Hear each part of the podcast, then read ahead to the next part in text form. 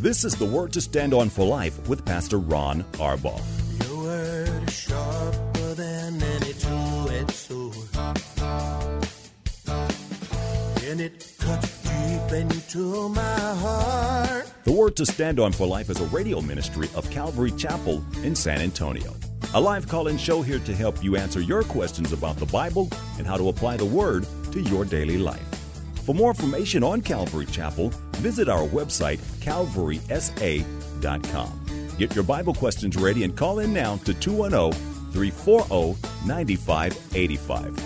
It's The Word to Stand On for Life with Pastor Ron Arbaugh.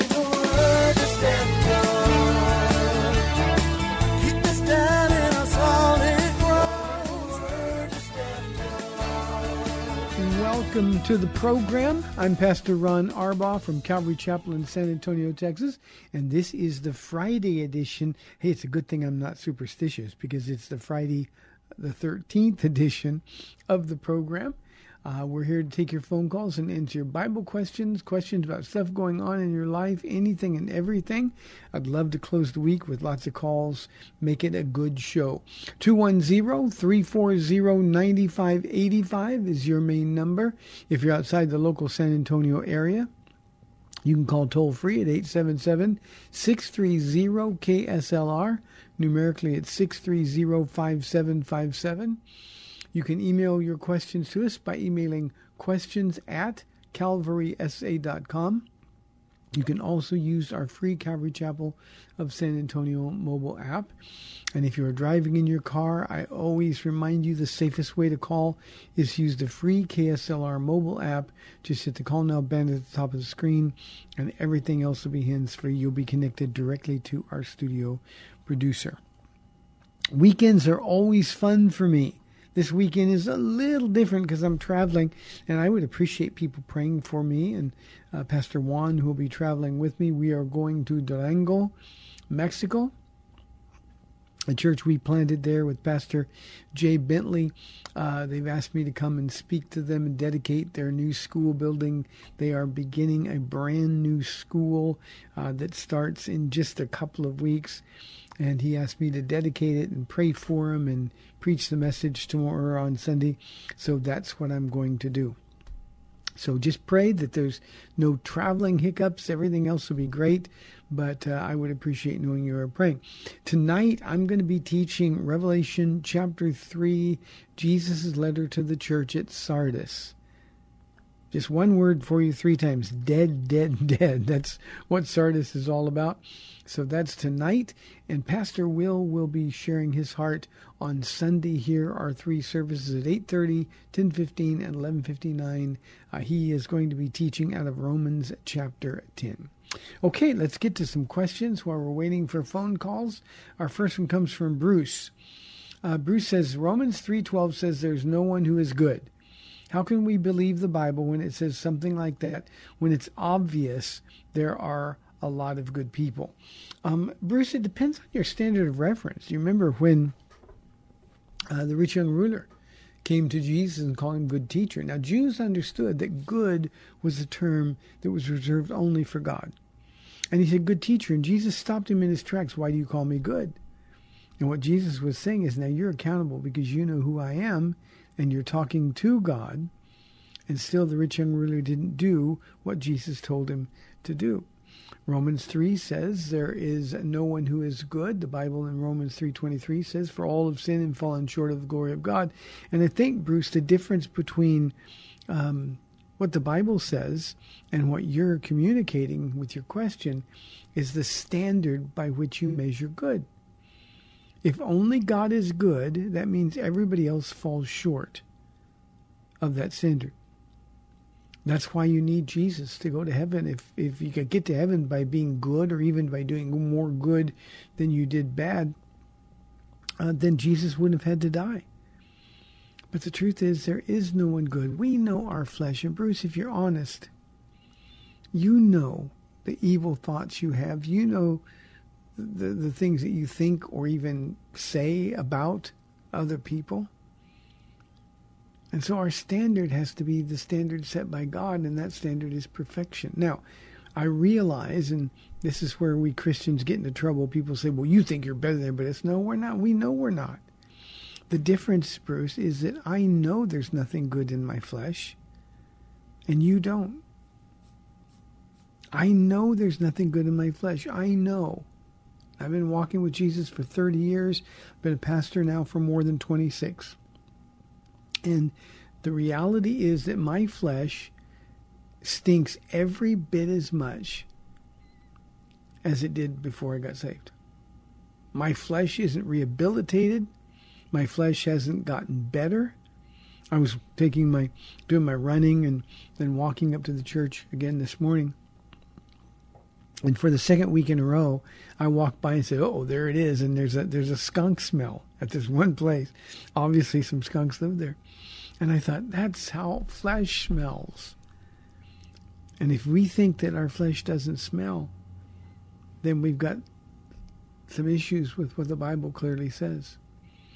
So if Jesus is the standard of good, Bruce, the truth is there is none good. Now, let me state the obvious. If I'm your standard of good, if you just say, well, Pastor Ron is the standard of good, if you're as good as him or better, you're going to go to heaven. If you're not as good as him, you're going to go to hell. That would be a terrible standard. Because Pastor Ron is not the standard. Jesus is the standard. And so, what we've got to understand is that we need to know we need to be saved. The truth is, there's a lot of people, unsaved people, who are better people than I am. They're nicer. Maybe they have a greater moral code. There are people actually say, well, I don't sin. Well, we know that's not true, but what we've got to understand is that I'm not the standard, you're not the standard.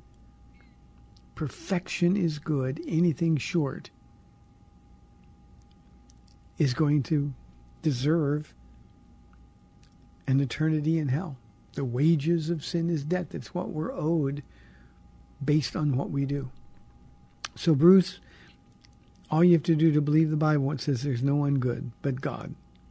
All you have to do is honestly look at your own life and see how far, far short of that standard of goodness, perfection, you fall. It still frustrates me, Bruce, not you, but it still frustrates me that um, I run into people all the time who think they're basically good at heart. When the reality is, all of us. In our flesh is nothing good, all of us are jerks. We're all selfish. We all really only care about ourselves.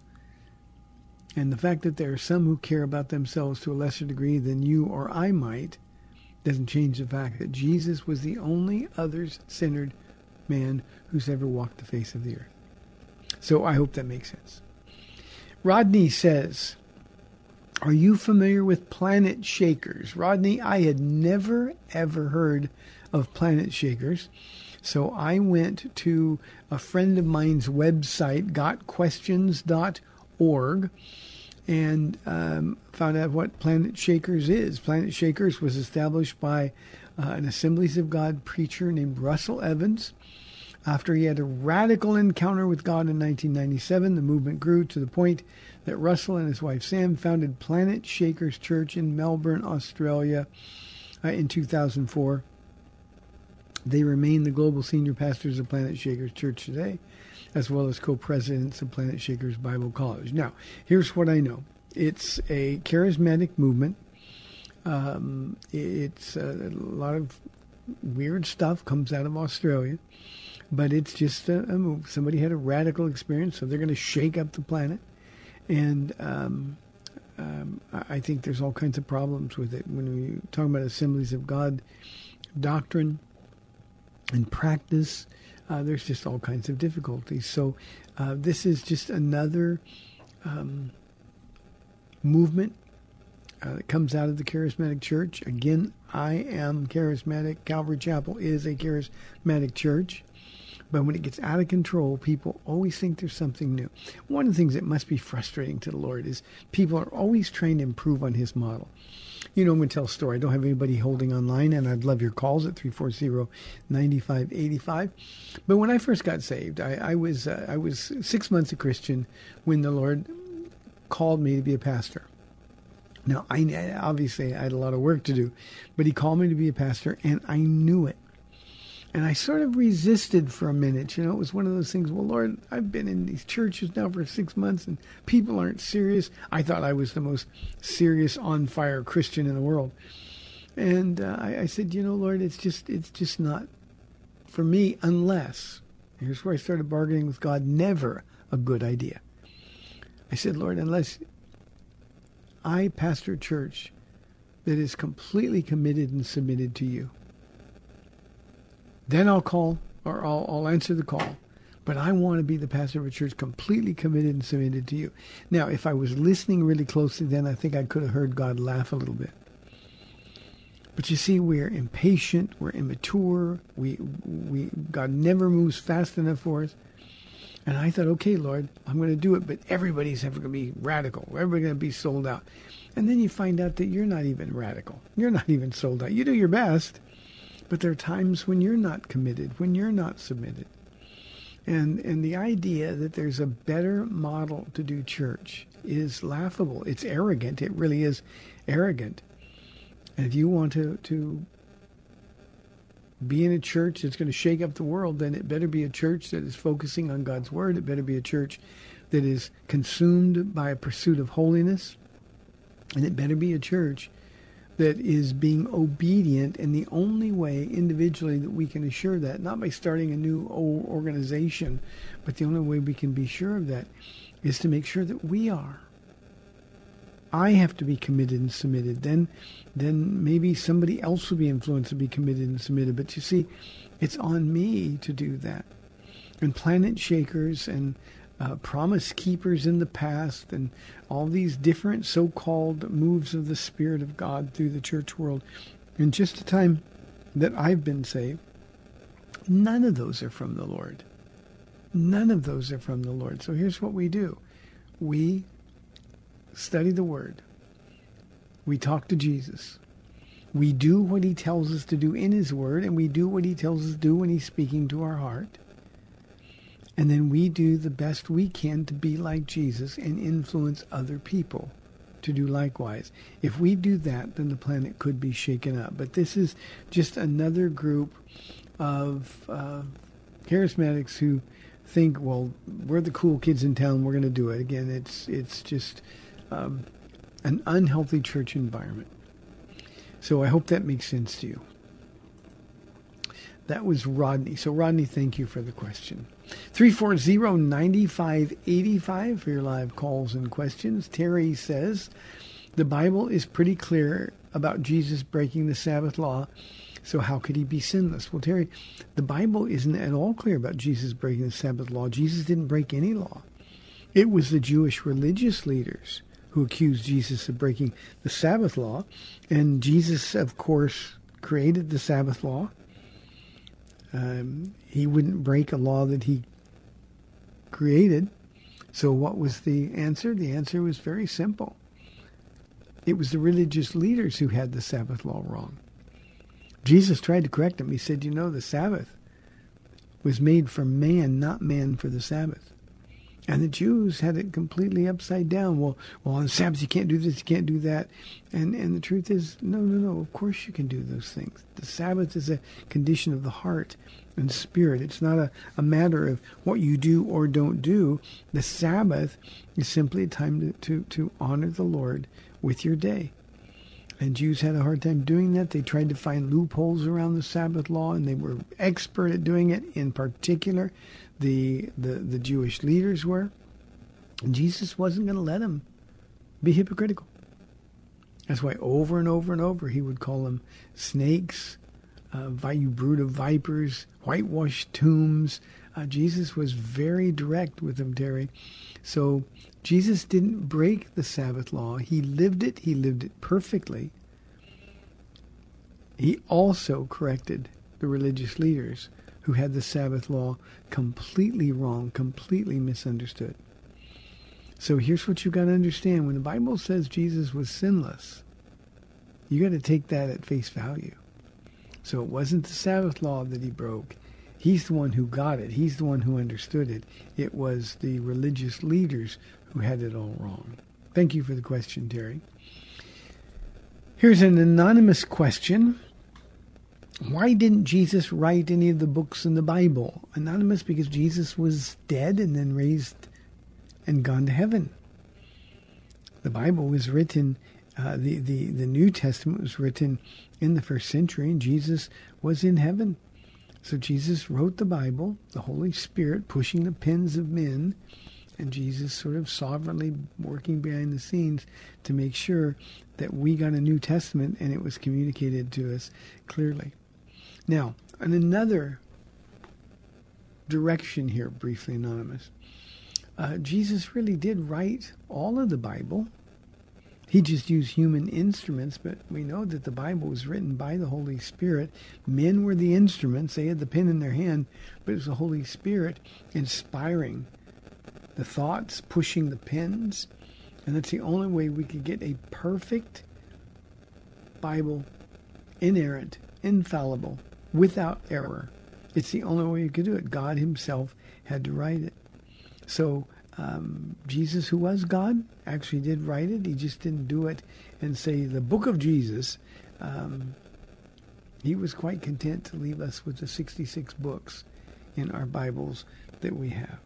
So I hope that is something you understand. You know, Jesus um, didn't have to write these things down to make sure that they were written. I hope that makes sense. Thank you for the question, Anonymous. Tina says, Pastor Ron, what is a Jezebel spirit?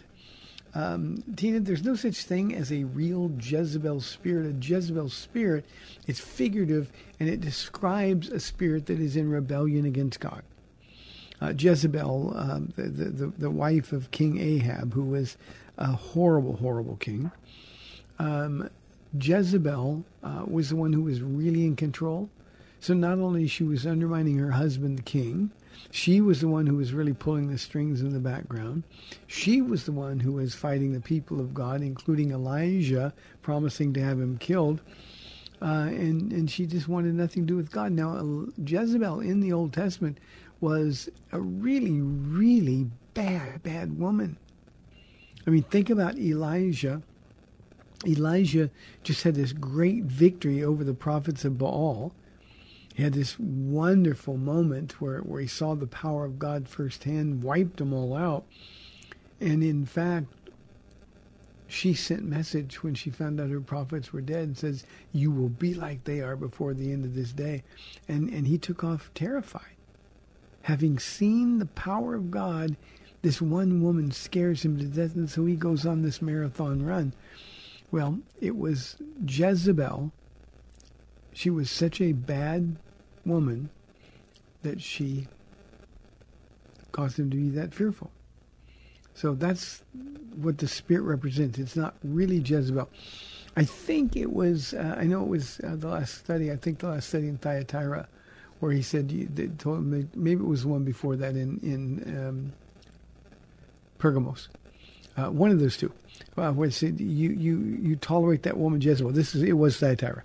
And said, you tolerate that woman Jezebel who leads my people into sexual immorality. It wasn't a real woman named Jezebel. He was just identifying the woman, whatever her name was, in the church, who shouldn't have been in a leadership position, but was. He was identifying her with the same spirit that controlled Jezebel.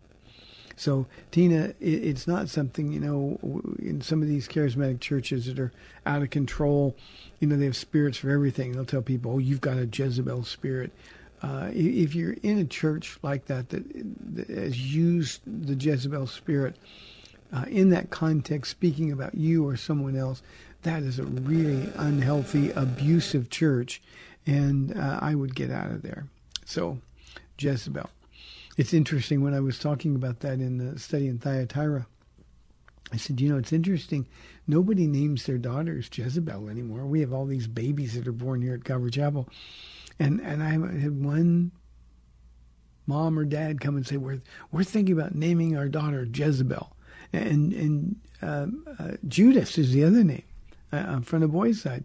Nobody names their boys Judas uh, because we know who they are and what they represent. So uh, it's just um, something to be wary of if you're hearing that thrown around in your church. Here's a question from Wanda. I'm going through a lot of questions. We'd love your calls at 340 9585. Wanda says, How can I get my boys to read the Bible? Wanda, it's interesting. Uh, we had a young woman named Sabina Croft who just did a Sweet Summer Devotion uh, two or three weeks ago. Uh, it's hard for me to remember. Um, and and she's 19 years old, just graduated from high school, and she's on her way to college and she did Sweet Summer Devotion, and she said, "My mom and dad made me read the Bible." By the way, her mom, uh, her mom's name is Wanda, as well, and she said, "Parents, don't be afraid to make your kids read the Bible." So that's what I'm going to tell you: make them read the Bible. Set down some time every day where they're going to read the Bible. Now, I think parents ought to be doing it with them, but they also ought to have some some time on their own to read. And I know kids don't want to read the Bible. I know they don't want to sit down in family devotions, but here's the here's the great thing. You are in charge. So make them do it. Let the living active word grab their heart, and I promise you that the Holy Spirit will grab their heart. You just have to teach them how to discipline themselves to do it. Thank you very, very much. Let's go to Ray on line one. Ray, thanks for calling. You're on the air. Well, hello, Pastor Ron. Hope you're Hi, doing well. I am, thank you. Good.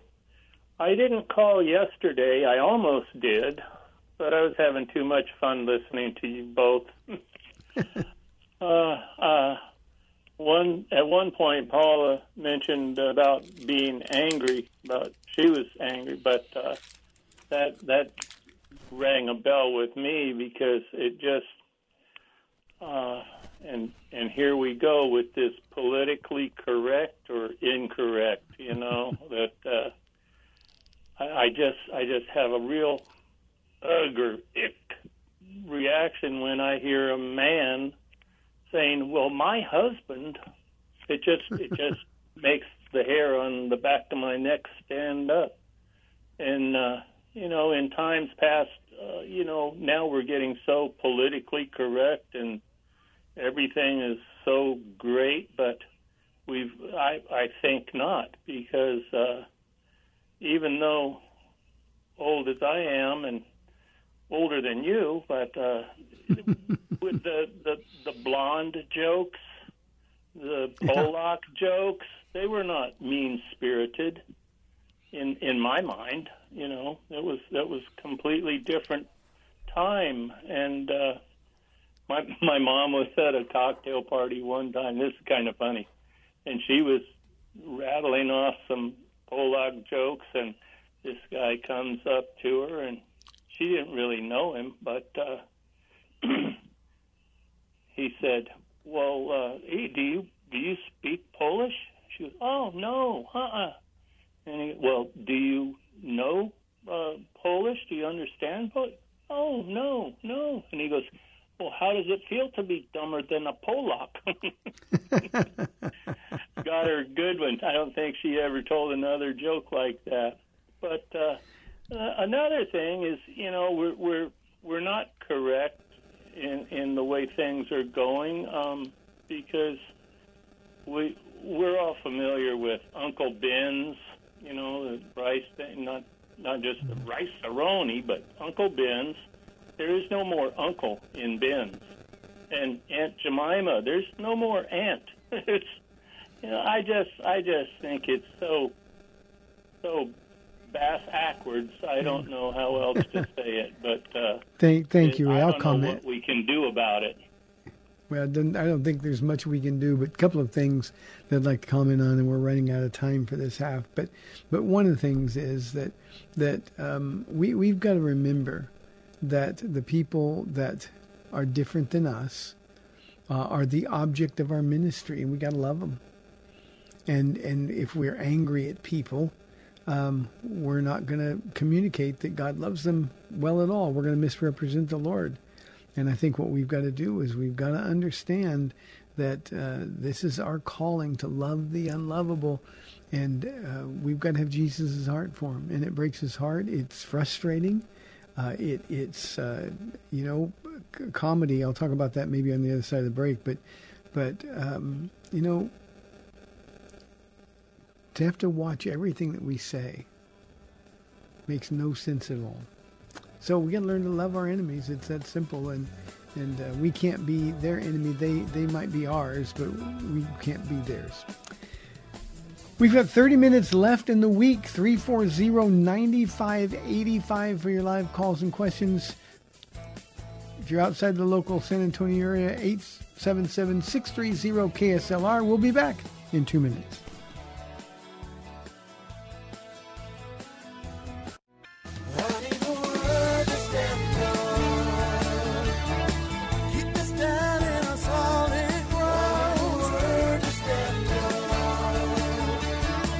Welcome back to the Word to Stand On for Life. We're taking your calls at 340 9585 or toll free 877 630 KSLR. Now, here's Pastor Ron Arbaugh.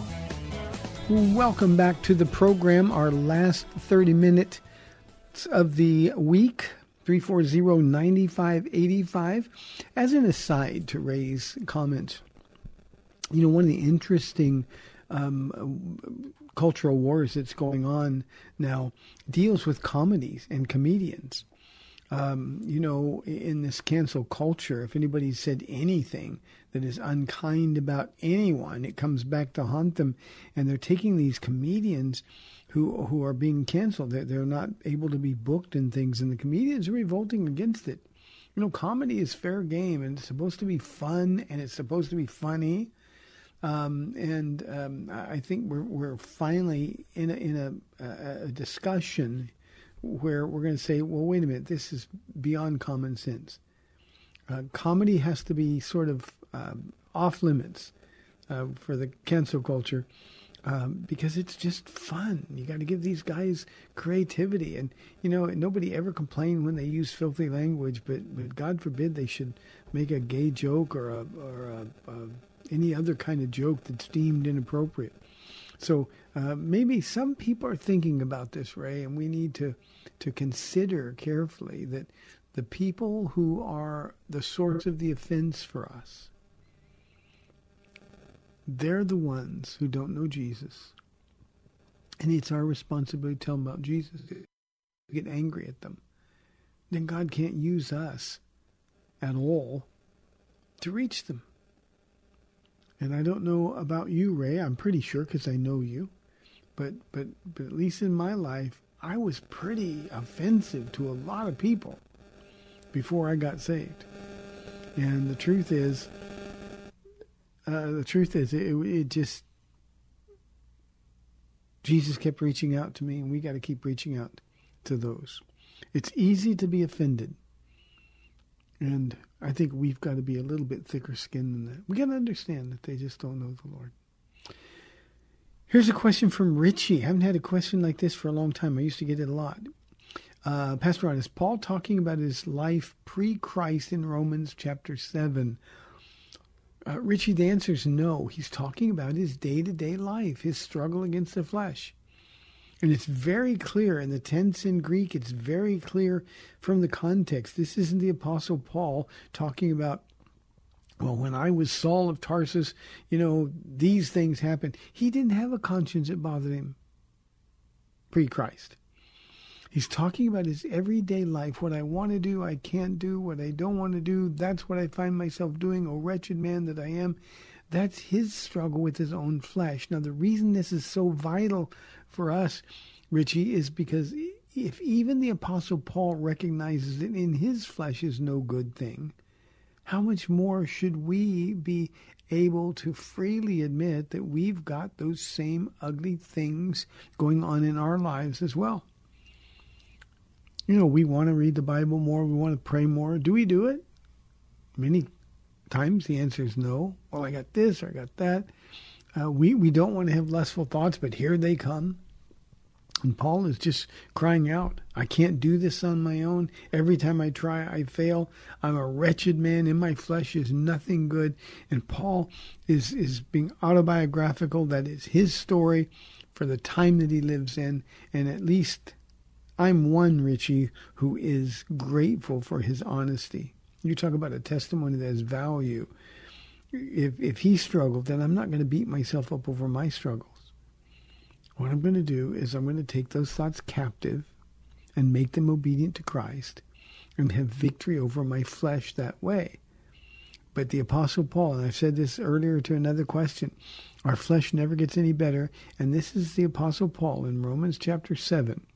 This is the Apostle Paul saying, My flesh is every bit as ugly now as it was when I was Saul of Tarsus. And if Paul can admit that, I think it's time that we all admitted it. Stop thinking more highly of ourselves than we ought, and instead simply say, Jesus, apart from you, I'm going to mess up everything. You know, Richie, this is the way I start every day. When I go outside and look at the sun in the eastern sky, sometimes the sun's not there because of clouds, but I know he's back there. And I, I just think, you know, Lord, I'm going to mess up if I let go of you. And I've got too much to mess up, Lord, so I'm going to hold on to you. Keep me close. You hold on to me as I hold on to you. And the reason I have to do that is because of my flesh. The Apostle Paul had the same ugly flesh, Richie, that you do and that I do. So that was his story as he was writing it, the wonderful solution and remember, there were no chapter and verse divisions in the original manuscripts. They were letters that Paul wrote. Um, when he gets to what we call Romans 8 1, he says, Therefore, there is now no condemnation for those who are in Christ Jesus. And then he ends the rest of chapter 8 talking about what life in the Spirit is all about. When we are walking in the Spirit of God, we don't have those, oh, what I want to do, I can't do moments. When we're walking in the Spirit of God, we can do all things through Christ who gives us strength. When we're walking in the Spirit of God, we have to worry about thinking ill of people. We don't have to worry about being disobedient. When you're walking in the Spirit, then there's going to be the great fruit of the Spirit that comes from your life. And that's the place God intends for all of us to live every day. And if we'll understand that, I love when Paul cried out at the end of Romans chapter 7 um, after crying what, what I want to do, I can't do. He says, Oh, wretched man that I am. And then he asks the question, Who can deliver me from this body of death? I thank my God through Jesus Christ. And Richie, just for me, I imagine Jesus sort of riding up on a white horse, delivering victory at that moment. So that's the answer. Thank you, Richie. Here's an anonymous question. He says, If a homosexual believes in Jesus, Will they go to heaven even though they're in a homosexual relationship? You know, Jesus once said, Anonymous, that even the devils believe about who he is. So it doesn't matter what we personally believe about Jesus. The difference is believing in Jesus. Now, you use the word in your question if a homosexual believes in Jesus. Let me tell you what happens if a homosexual really believes in Jesus. Not about him, but in him he will no longer practice homosexuality or she will no longer practice homosexuality. It's that straightforward. You see, if you believe in Jesus, you're submitting to his lordship. You're surrendering your will to the will of God. You want to pursue holiness rather than, than sin. And so if a homosexual believes in Jesus, they'll stop living a homosexual lifestyle. The problem is they don't want to do that. What they want to do is, well, I believe that Jesus is the Son of God, but but He made me this way, and they'll find all kinds of excuses to keep sinning. And Bible says pretty clearly, people that sin, and there's a list of them listed in Galatians chapter five and First Corinthians chapter six. There's a list of them that says if, if people live like this, they will not inherit the kingdom of God. And this isn't just about homosexuality. If a guy's a drunk, and he keeps getting drunk, Jesus says he won't inherit the kingdom of God. If somebody is uh, unkind, angry, loses their temper all the time, and they don't get better. You see, when you meet Jesus, you change. If you don't get better, they don't really believe in Jesus. He himself said, On the day, many will say to me, Lord, Lord, didn't I know you? And Jesus will just say, Depart from me, for I never knew you. So we got to understand the difference between believing about Jesus, they're just having intellectual assent to the person of Jesus Christ, and truly believing in him. And Anonymous, I've said this a hundred times on this show. If you meet my Jesus, you change. It's that simple. If you meet my Jesus, you'll change. Now, lest anybody in the audience think that I'm picking on homosexuals, I would say and have many times said exactly the same thing to people who come to me in active heterosexual relationships when they're not married. Well, I believe in Jesus. Well, no, you don't. If you believed in him, you wouldn't be doing what you're doing with that girl, or you wouldn't be doing what you're doing with that with that boy. So believing in Christ requires a surrendering of our will to his will. And when you meet him and he forgives you of your sins, and you let Jesus come into your heart in the person of the Holy Spirit, you change. Your likes and dislikes change. Now, that does not mean that if somebody is a homosexual, they're no longer going to be attracted to people in the same gender. It just means that to please God, they're going to say no to what they know displeases Him and say yes to that which they know pleases Him. But make no mistake, Anonymous, if you're living in sin and you claim to believe in Jesus, then you've got to change. You've got to stop. What did Paul say to the people on Mars Hill in Athens? He said, But now God commands men everywhere to repent and to believe. And that's all we have to do. Just if you believe in Him, then you'll behave in a way that honors Him if you're not living in a way that honors him. The Apostle John, known as the love apostle, he said, if you live like this and say you love God, you're a liar, and the truth isn't in you. So, people involved in willful sexual immorality of any type, they don't really believe in Jesus. Again, they know about him, and they may agree to the facts about who he is, but they don't believe in him, and they haven't asked Jesus into their heart to change him. 340-9585 or toll free 877-630-KSLR. There's another anonymous question. Does God have a predetermined life for everyone? Well, yeah, he does, uh, but but maybe not in the way that you're thinking. Um, God's will for our life is not causative. It's not as though God causes us to live the life that He has predetermined for us to live. However, God knows the life we're going to live because God knows everything. So it's not like you wake up one day and say, okay, well, I have to do this. No matter what, I have to do this. God's making me do this. That doesn't happen. What happens is that you say, okay, Lord, I surrender to your will. I ask forgiveness of my sins. You come into my heart. And then you just take his hand and follow him. If you want to know what God's predetermined will for your life is, Anonymous, all you got to do is follow him every day, and you can't miss it. I've had people ask the question in this program about spouses or careers. What should I do? What's God's will for my life? uh, if you're following Jesus, you can't miss God's will. That is such a comforting thought to me. You know, me being in the will of God doesn't really depend on me. If I make a wrong choice, God is bigger than the wrong choice that I've made.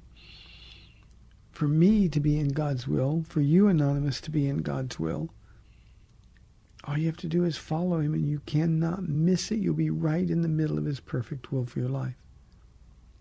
So it's important. Remember, the idea of predetermined will in this case isn't causative. It's not God causes you to do it.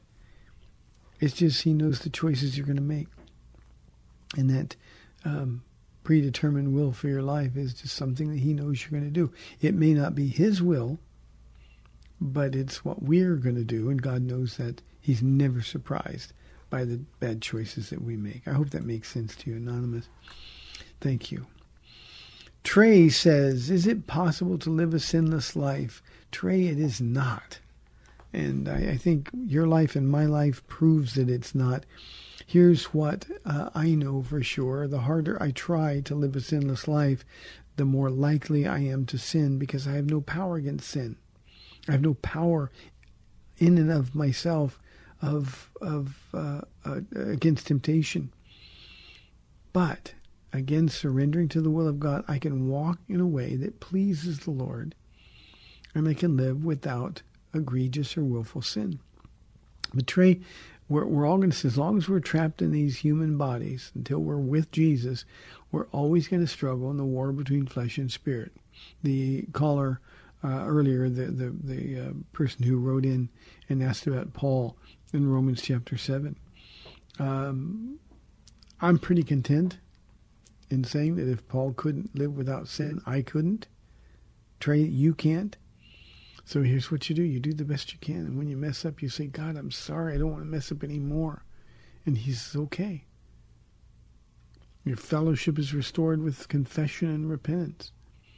And then you walk in His will, walking with Him, and the power of God is going to be available to you. But until we get to be with Him face to face, until this flesh in us is completely burned up, we lost somebody here at the church last night. Um, we all broken hearts. Um, wonderful married couple. The wife Madonna was has been sick for a long time. We've been praying so long for her. You know, they were, um, because of their jobs, they were traveling all over the country for a long time. They finally got to come back, and then she was sick, and and um, you know, bless her heart, she she she's now with Jesus. She no longer struggles with her flesh of any kind. So that's just the way it is. The way it is not possible to live a sinless life. Henry says, Pastor Ron, if someone doesn't believe in the Trinity, are they saved? They do believe in Jesus. Um, Henry, they don't really believe in Jesus if they don't believe in God the Father, God the Son, and God the Holy Spirit. Jesus made it crystal clear that God is one God in three persons. They're all completely God. And if you start messing with the, the character, the nature of God, especially uh, in the triune representation of who God is given to us in our Bibles, then they don't really believe in Jesus. Jesus believed in the Holy Spirit.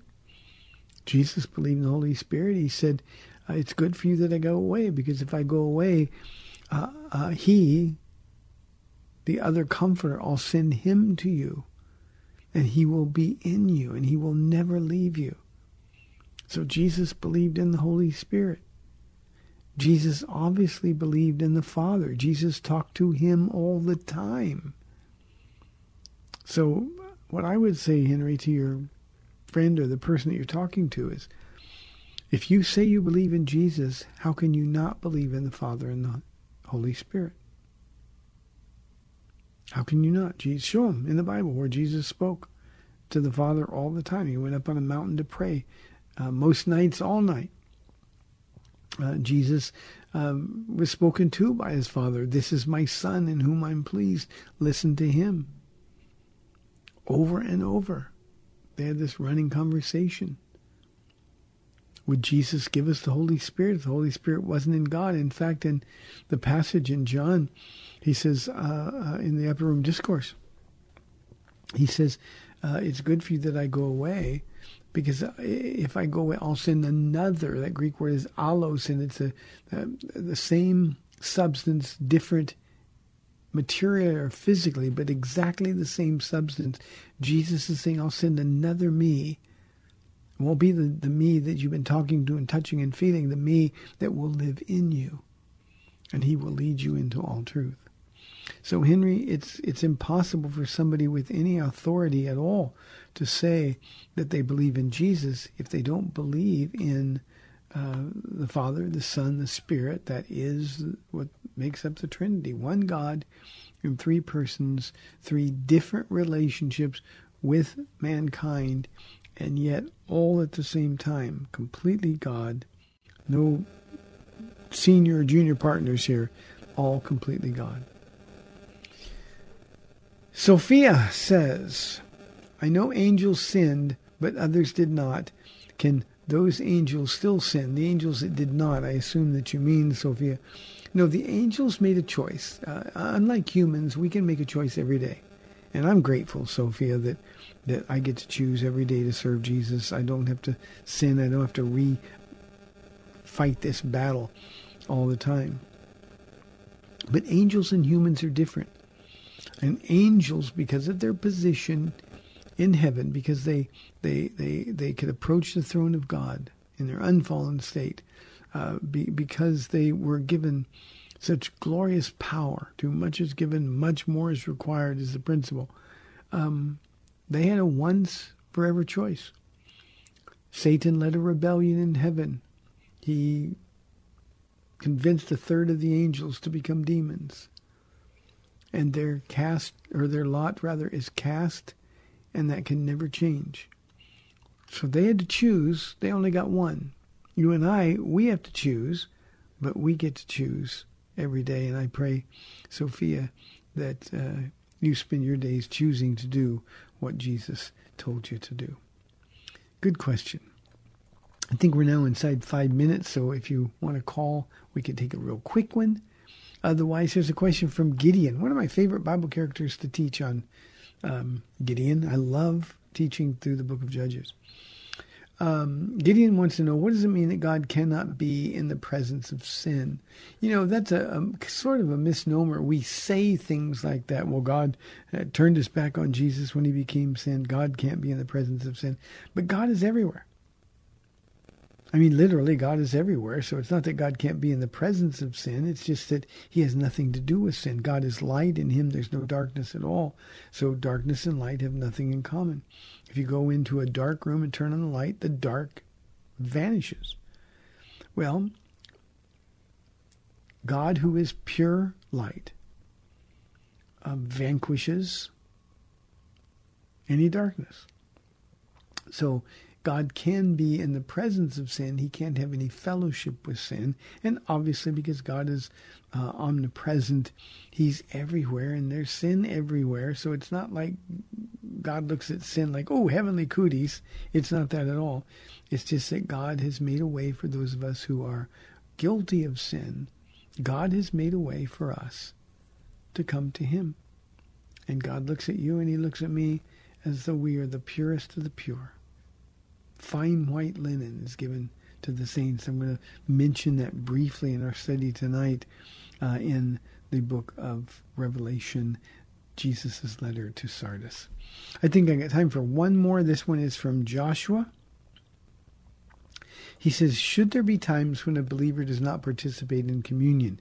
Um, only when a believer is um, in rebellion against God, willfully sinning against God, and yet um, um, unwilling to repent? Yes. Uh, Paul makes it very clear in his letter to the Corinthians that um, some people in Corinth were sick. Some had even died because they were partaking of communion in an unworthy manner. You remember when God killed Ananias and Sapphira. He killed them uh, because there was evil in their hearts. Imagine what an offense it is to God when we come to the table of communion and, and just to because the questions we got earlier, let's say you you have a, a, sexual relationship with somebody that you're not married to, and yet you can come at our church on the first Sunday of a month and, and say, well, I'm going to partake of communion because I believe in Jesus. Um, can you imagine how offensive that is to Jesus? Without repenting. Now, if you confess, agreeing with God that sinned, God, I don't want to do it anymore, please forgive me, well, then communion is instant.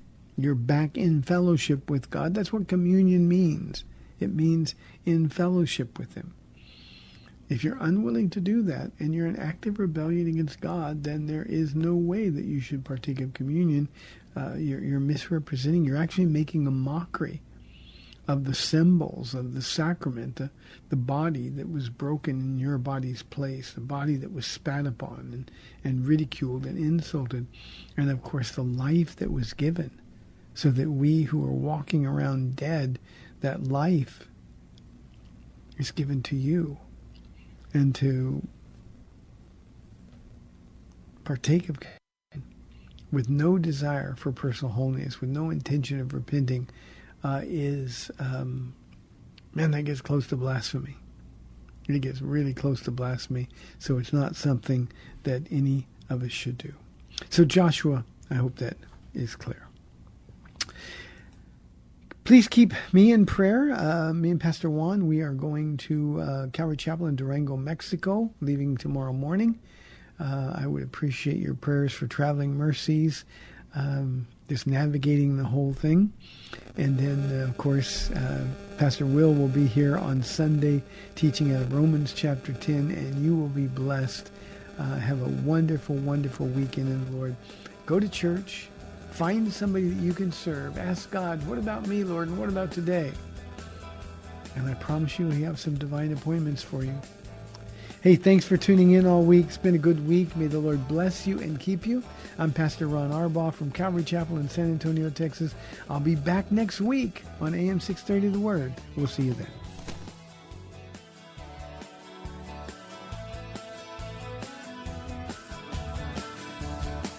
Thanks for spending this time with Calvary Chapel's The Word to Stand On for Life with Pastor Ron Arbaugh. The Word to Stand On for Life is on every weekday afternoon at 4, and Pastor Ron invites you to find out more about Calvary Chapel at calvarysa.com. The Word to Stand On for Life was sponsored by Calvary Chapel of San Antonio.